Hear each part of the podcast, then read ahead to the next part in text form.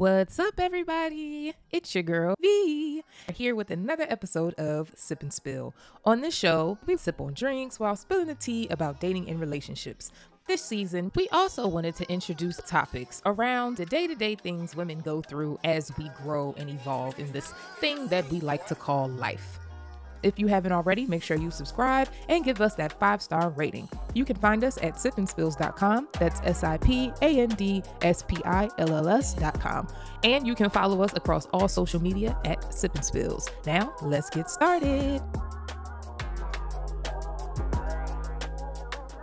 What's up, y'all? It's your girl V here with another episode. Um, so this particular episode, as you can see in the title, is called Niggas in Memphis. Now, you might be wondering, Venice, why? Why is this called Niggas in Memphis? Well, I'll tell you, because somehow, some way, I seem to manage to always meet a nigga from Memphis who wants to play me his mixtape. And they all they all have been shot at least three times. Minimum three. One, two, three. Don't know what it is. I don't know what about my face says, oh my God, she loves niggas from Memphis with mixtapes that been shot at least three times. And it's at the most random places. The most random places. Like, so I'm going to break down in this episode to y'all a few stories. So let's go into story time with V.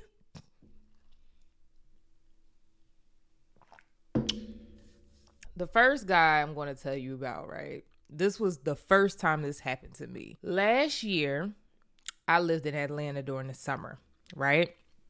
I was staying in Buckhead and yeah, just living my best life. So while I was there, I almost got scammed. I'm gonna save that for a different story time because I am convinced that Atlanta is the city of scammers. There's more scammers in the city of Atlanta than entire continents. I'm convinced of it. So I'm just gonna move on. We'll save that for another day. But anyway, so after I realized I've been scammed and have to figure out my way home because the tour never happened, I walked to the nearest metro station. As I'm walking there, I realized, oh shit, I'm in the hood of Atlanta. Have no idea where I am. Okay, cool. It is what it is. Just don't know where I am. And you know when you've hit the hood, right? Like you know when you cross that street and like it's that shit didn't change. Some man came up and I never experienced no shit like this, y'all. But this man came up and he actually tried to sell me weed and then gave me his business card. And on his business card, he literally had weed salesmen on his business card and told me to reach out whenever I need some. I was like, oh wow, they different out here. I ain't never seen a salesman of the the cannabis have a business card. So anyway, get to the metro station. Boom. Figuring out how to get home. So the metro system in Atlanta is two lines. There's a gold line and a red line. I needed to take the gold line to get home because where I was staying at was actually like a block from the stop because where I was staying at, I was house sitting for a friend, and long story short, her apartment.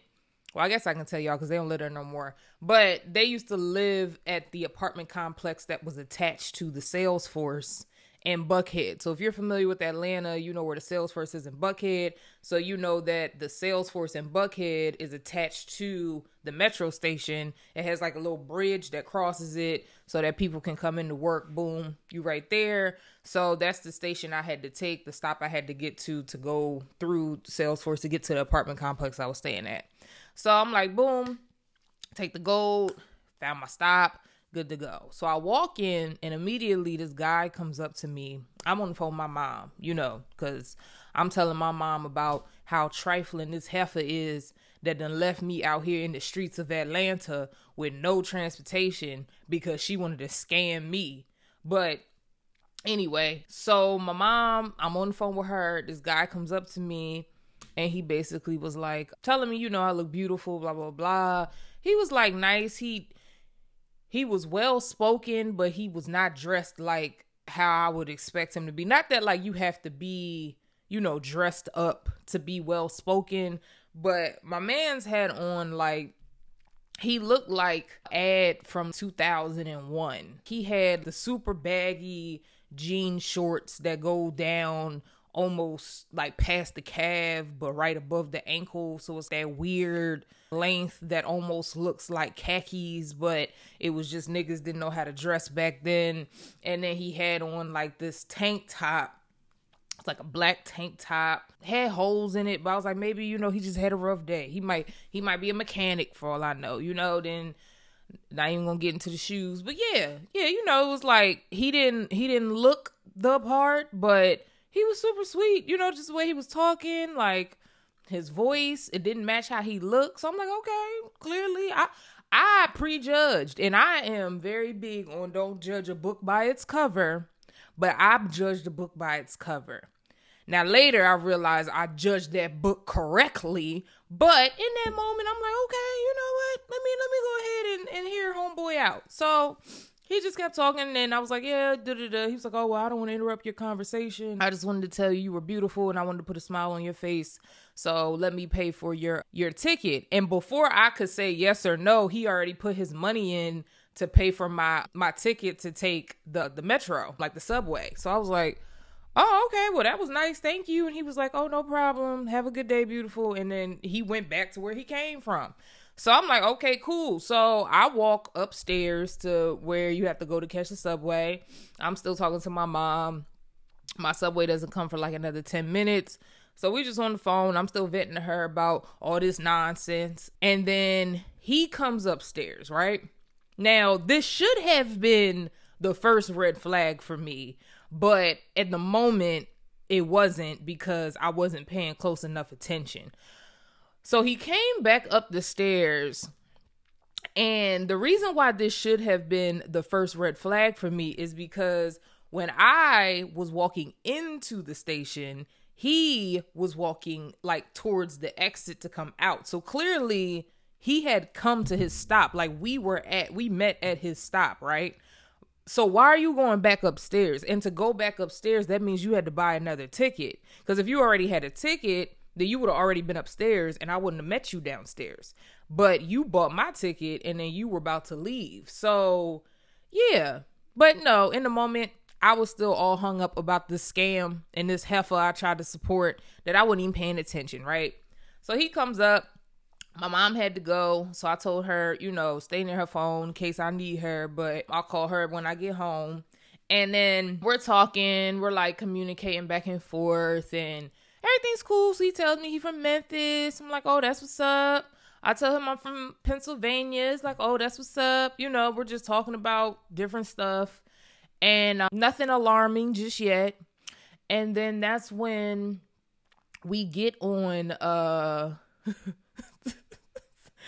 that's when we get on the subway. And I sit down and he's asked if he sits next to me. I'm like, sure, that's fine. And so then that's when he's asking me, oh, where do you have to go? So I'm thinking to myself, like, oh, wait a minute. Why does he need to know where I'm going? So I like pause for a second. And then I thought about it and I was like, okay, I know that I'm going to Buckhead. My stop is not Buckhead, but I do know that the red line goes straight to a stop called Buckhead, right? So I was like, so I immediately just said Buckhead because I'm thinking he'll think that I have to go over to the next train, which is exactly what he thought. So I was like, oh, Buckhead. And he was like, oh, he was like, yeah, you got to get off when we get here so that you can cross over onto the red train to go to Buckhead. And I was like, oh, thanks. And I'm like, so where are you going? He was like, oh, I actually was just going to escort you home if that was okay. I'm sorry, what? What do you mean you were going to escort me home if that was okay? Sir, I don't know you. I don't know you. I just met you today. I don't know you. so now my survivor skill, my street skills, like all of that is is everything is my anxieties up. My street smarts are coming out. So I'm like, okay, Venice, somehow we managed to get into this, right? Because I was too distracted by this heifer that scammed me. I had to let that go. And then I'm like, okay, how do we get out of this? Because clearly he's batshit crazy if he think he gonna escort me home. So I'm like, okay, so I have to put him under the impression that I'm okay with him taking the train with me, right? But I have to be very discreet on how I leave because if I leave a certain way, if I leave where my stop is, he's going to know where I live or he might try to follow me off the train and figure out where I'm staying at without me noticing, right? So I had to be very discreet. So I'm sitting there with my jaw dropped, just shocked, because I'm thinking all of this that I'm saying to y'all as he's like, after he said that, I didn't respond. So then he immediately goes like, well, he was like, you know, I, you know, I don't have to follow you home, home, but I can at least make sure you get to the right train stop. So that's when I said, oh yeah, that's fine. And I immediately thought to myself, I'm getting off at the wrong stop. There's no way that I'm going to get off at the correct stop. I just told y'all where my stop was. My my apartment that I'm staying in is literally connected to the station. If I get off at that stop, he's going to know exactly where I'm staying at. Absolutely not. So I was like, yeah, that's fine. You know, do what you want to do. You know, the, the, the, the, metro is is a public place. You pay for your ticket. That's fine. Just don't follow me home. He was like, all right, bet. But in the back of my head, I'm just like, I'm definitely getting off at least two stops early. Minimum at least two stops early. So now I'm like, okay, this man's crazy. So my radar is up. But I also know that I can't call him out for being crazy because I don't know what type of crazy he is. I don't know whether he'll do some shit to me on this train in front of everybody. I don't know if he'll try to snatch me up. So I have to make him seem like make it seem like I'm on his team. You feel me? While also being very smart about how I move from this point forward. So I'm just talking to him cuz I can talk to anybody. Like I can make anybody open up. I'm very adaptable. I can make people feel like I'm very comfortable around them when I'm not. So yeah, it was cool. So we're talking, and that's when he starts telling me about his mixtape, you know, because all the niggas from Memphis had to have a mixtape, you know. He had to play me his little intro, hit me with a little eight bars, you know, cool. I made it sound like it was the best thing I had ever heard. I'm not even gonna lie to y'all. If he played it for me right now, I would not have the slightest clue that I heard it before because my anxiety was so high I couldn't hear shit. But yeah. So then we proceed, and he starts telling me about back home in Memphis and how he was the protector of the neighborhood. And that's when I immediately registered, oh shit, he's a killer. Definitely a killer. Okay, cool, cool, cool. And so he was saying he had moved to Atlanta to change his life because he couldn't take being the protector of his neighborhood anymore and it was ruining his life. I was just like, wow, man, that's that's wild. That's that's I'm sorry to hear that. You know, like I don't know what the fuck to say to that. What do you say to a killer? I don't know. So I get off, right? Now I'm like, okay, that two stops is now turning into five stops early. So I get off at the next stop he follows me off. I'm like, oh, I thought we had an understanding that this nigga was going to get off at the train and then go fuck home. Why is he getting off when I'm getting off if he's not following me home, right? So now I'm like, oh, I really got to play this shit off. So he's sitting here and the sign has said that my the train was coming in I think like 20 like 15 or 20 minutes cuz there was some type of delay. So I'm like, okay, at least I'm in a public place. There's a lot of people around. I'm okay. You know, I'm texting people like, hey, if I call you, please pick up on the first try. Here's my location. Like, because I don't know what the fuck's about to happen. So, as we're, you know, as he's basically following me around, um, again, I'm trying to make him feel comfortable because I don't want him to be alarmed at the fact that I am petrified right now.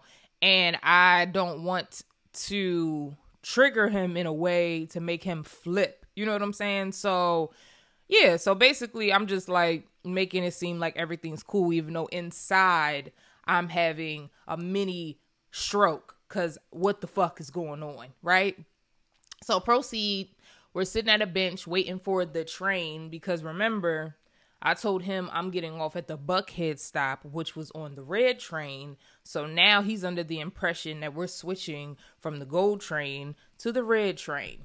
So while we're waiting on the red train to come or subway, whatever the fuck they call it, he proceeds to tell me how he faked his own death. What the fuck is happening, yo? Like, how do I get in these situations? How? How am I sitting at a metro stop in Atlanta, Georgia by myself? This is literally, I think, my third, my second or third day in Atlanta. How the fuck do I end up sitting next to somebody trying to follow me home who was the protector of his neighborhood, quote unquote killer, and now is telling me that he faked his own fucking death? What? So, anyway, this is just so wild. So, when he tells me this, I ask no follow up questions because that to me sounds like if the police, for any reason, see a tape at any point during this interaction of me and him, and they ask me anything about his existence, his identity, him faking his own death, I want to be able to say legally with my right hand on the Bible that I don't know nothing. So I didn't ask shit. I didn't ask nothing. I know everybody because whenever I tell people this story, they're like, "Oh, well, what did you did you ask him? Why did you? No, no, no, no, no, no. That's none of my fucking business. My dad is a retired attorney. I know how this shit goes, and I know how this shit works, and I know how bad it can get.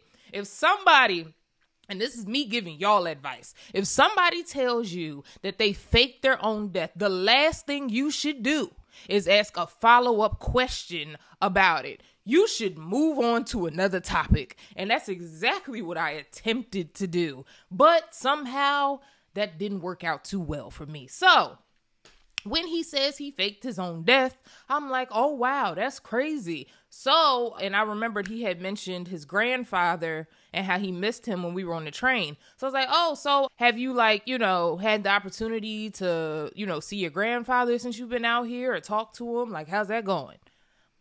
That was literally the worst question I could have asked that man. That was literally the worst question I could have asked that man. He says, and I quote, well, he's not speaking to me at the moment. And I'm like, oh, why not? Should have registered to my dumb ass, probably because he faked his own fucking death. But no, no, no. It didn't at the time because my anxiety was up. So all my smarts went out the window. So yeah, I was like, why is that? And he was like, well, when I faked my own death, when I got here to Atlanta to try to start new, my the way I went about it, my family and friends were under the impression that I was wrongfully killed at the hands of the police or some shit like that. So they came all the way to Atlanta and were storming outside of the courthouse trying to protest for my death. So, in order to get them to stop, I had to call my grandfather and confirm to him that I was still alive.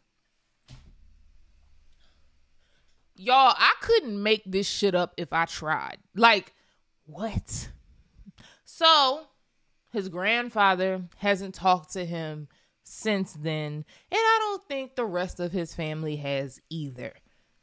Cause why would they? What the fuck is wrong with you, sir? But yeah, so then, at this point, I'm trying to do anything to change the subject, but I couldn't think of anything because I was afraid if I asked any more questions, he was going to get back to this faking his own death thing. And I genuinely didn't want any information at all, right? None, nada, no, mm-mm, good. I'm Gucci.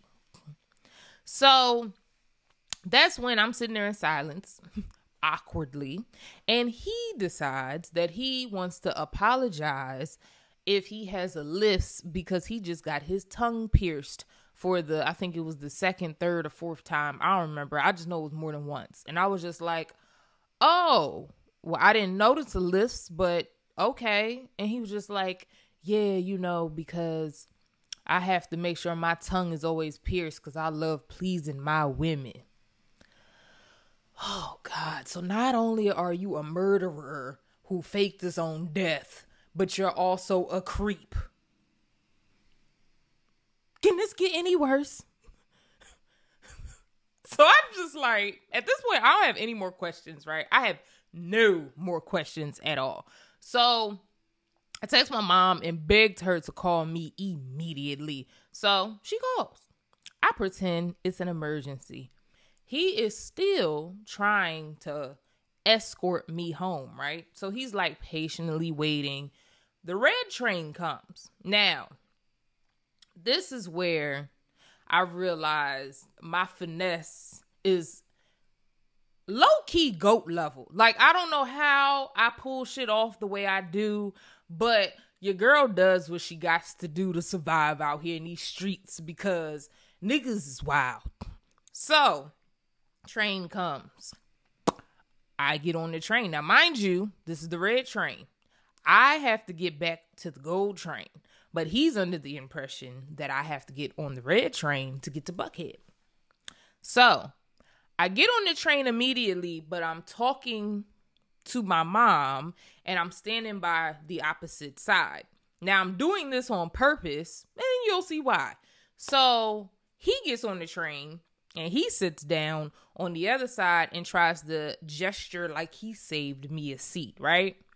So, right before the train doors close, I jump out on the opposite side. And by the time he realizes I jumped out, the train's gone. Because I literally timed it that I would jump out on the other side as the doors were closing so nobody could come behind me and like I said, he was sitting, so he would have to get up, run over. It'd have just been too much. So he's gone now. So now I walk all the way back around, go back to the gold side, and catch my train home. And that's how I safely got home from this crazy nigga from Memphis. Whew. And that's going to wrap up today's episode. Thank you so much for watching. If you haven't already, make sure you subscribe to our podcast and give us a five star rating. You can find us at sipandspills.com. That's S I P A N D S P I L L S.com. Also, make sure you follow us on social media at Sip and Spills across all social media. And until next time, deuces.